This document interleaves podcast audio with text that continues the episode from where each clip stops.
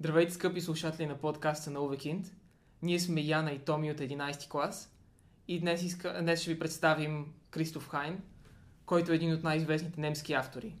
Ще ви разкажем, а, ще ви дадем кратка биография негова, ще ви разкажем малко за негови две произведения, както ще ви разказвам за неговите виждания върху творчеството и политиката, а, както и някои от най-хубавите награди, които е получавал. А, Яна, ще започнеш ли да ни разкажеш малко за ранните му години? Естествено. Та, той е роден през 1944 година в Полша, но много скоро след втората, края на Втората световна война се налага на него и неговото семейство да се, да се преместят в един малък град, близо до Лайпциг. По това време Лайпциг, Лайпциг е част от източна Германия, където по това време е режима на комунизма или социализма, зависи кой термин предпочитате. Та, неговия баща е свещеник и заради това а, Кристоф е лишен от гимназия в ГДР. И точно поради тази причина се премества в края на 50-те години, за да учи в а, Западен Берлин. Естествено, идва построяването на стената и на него му се налага да се върне обратно в източен Берлин и по-скоро източната част, където му се налага да работи различни професии, като автомонтьор, счетоводител, келнер, дори актьор, просто защото няма това образование. Към края успява, към края 60-те години все пак успява да получи това, тази, това гимназиално обучение в едно вечерно училище и а, започва да учи философия и логика в един университет в Лайпциг, но завършва през 1971 година в Хумболтския университет в Берлин. Може би да кажеш по-нататък какво случва с него? Разбира се. През 70-те години работи в Народния театър в Източен Берлин като драматург и това започва неговата кариера като писател и човек на изкуствата. А, и през следващите 20 години горе-долу Хайн е писател на свободна практика и това е времето, когато пише най-известните си книги. А, през 89-та започва да преподава в Фолквангшуле. А, към, също така към края на комунизма има конференция на писателите в ГДР, на която Хайн а, открито критикува управлението по отношение на цензурата. Също така от 98 до 2000 а, е президент на, в а, немския клон на Пен, което е обществото на поетите, есеистите и новелистите. И той е техният първи президент. А, в последни години, чекай, в последни години Хайн е писател на свободна практика. А, първата книга, която ще, ще ви представим е Драконова кръв. Това е неговата първа повест и е издадена през 83-та година в а, източна Германия под името Der Fremde Freund, което на, на английски се, прове, се превежда като The Distant Lover. В Западна Германия само, че се издава под името Драхенблуд и така е преведена и на български Драконова кръв. Тази книга всъщност представя живота в един индивидуализиран свят и разглежда как една личност намира своето собствено място в света. Главната героиня е Клаудия, която е лекарка в източен Берлин и живее сама. И интересното при нея е, че тя дори желая да бъде така – защото тя смята, че тя има достатъчно проблеми и няма нужда да се занимава с проблемите на другите хора. Въпреки тази нейна позиция, през нейния поглед се срещаме с много различни хора от различни части на обществото, като научаваме за, тяхните, за техните собствени истории и за техния поглед върху света. Интересното е как се развива тази любовна връзка, но и също изразената критика чрез този роман и езикът, който е използван в а, цялата повест. А, също много интересно за четене са размишленията на Клаудия, които всъщност често биват предизвиквани от някакви други случки в нейния живот. Ще ни разкажеш малко и за втората книга. Да, та втората книга е Landname. А, на английски е преведена като Settlement, така че нещо подобно. А, тя е издадена през 2003 или 2004 и действието се развива през от 50-те години до 2000-те, като обхваща цели, целият този период на източно-германската история до някакъв момент.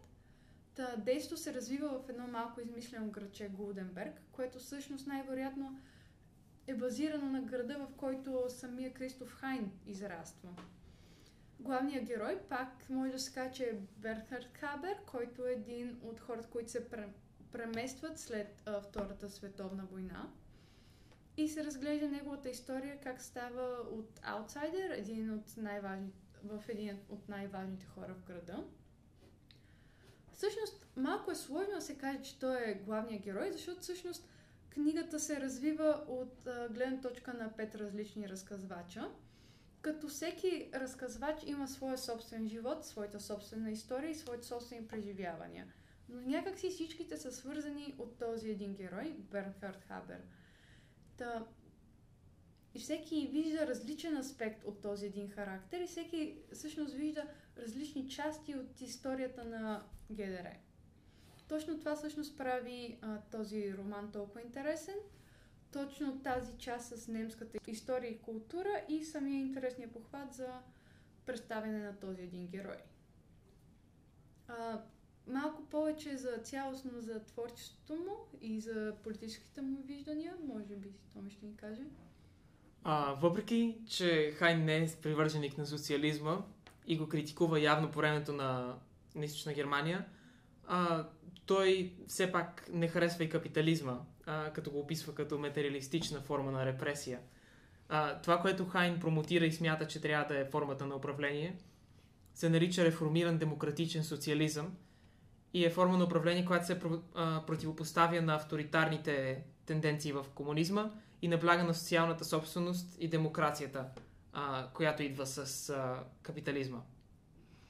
Тези теми наистина са доста често вплетени с, в сюжетите на автора, но други елементи, които се срещат в неговите книги, са разглеждането на въпроса какво влияе на една личност до толкова, че да, да промени себе си или дори за обикалящата ги реалност. Също така, автор често се занимава с съдбата на отделни личности, както се вижда в Драконова кръв, но и до голяма степен в Ланднаме и между човешките отношения, което или липсата на такива междучовешки отношения, както в тези две книги, които ги представихме. Също така много типично за него е, че разглежда ГДР без носталгия, а с доста студен и обективен поглед, което доста от критиците дори смятат, че не би трябвало да е така, трябва все пак някаква емоция, но хората, които го четат, го обожават. А, също той разглежда живота в един силно индивидуализиран и студен свят, което всъщност представя и неговите политически виждания, като, критики, като критикува социализма, но също време и капитализма за това, че е наистина твърде материалистичен и всичко изглежда като една игра. А неговите герои често водят дълги диалози или по-скоро монолози, като разказват за себе си, за своите виждания, за неща, които са преживели, но някакси не е като хроника днес направих това, вчера това, а по-скоро какво ги е предизвикало, защо са го направили. А, няколко от, най... от най-големите награди, които а, Хайн получава, а, са Хайнрих Ман наградата на Немската академия на изкуствата през 82 а, Немската награда на критиците през 83-та а, и през 2002 Брюда Грин професура? А, може би, а, Кристоф Хайн може би получава толкова много награди, защото той смята, че човек може да пише или че той самия може да пише само за неща, които познава много добре.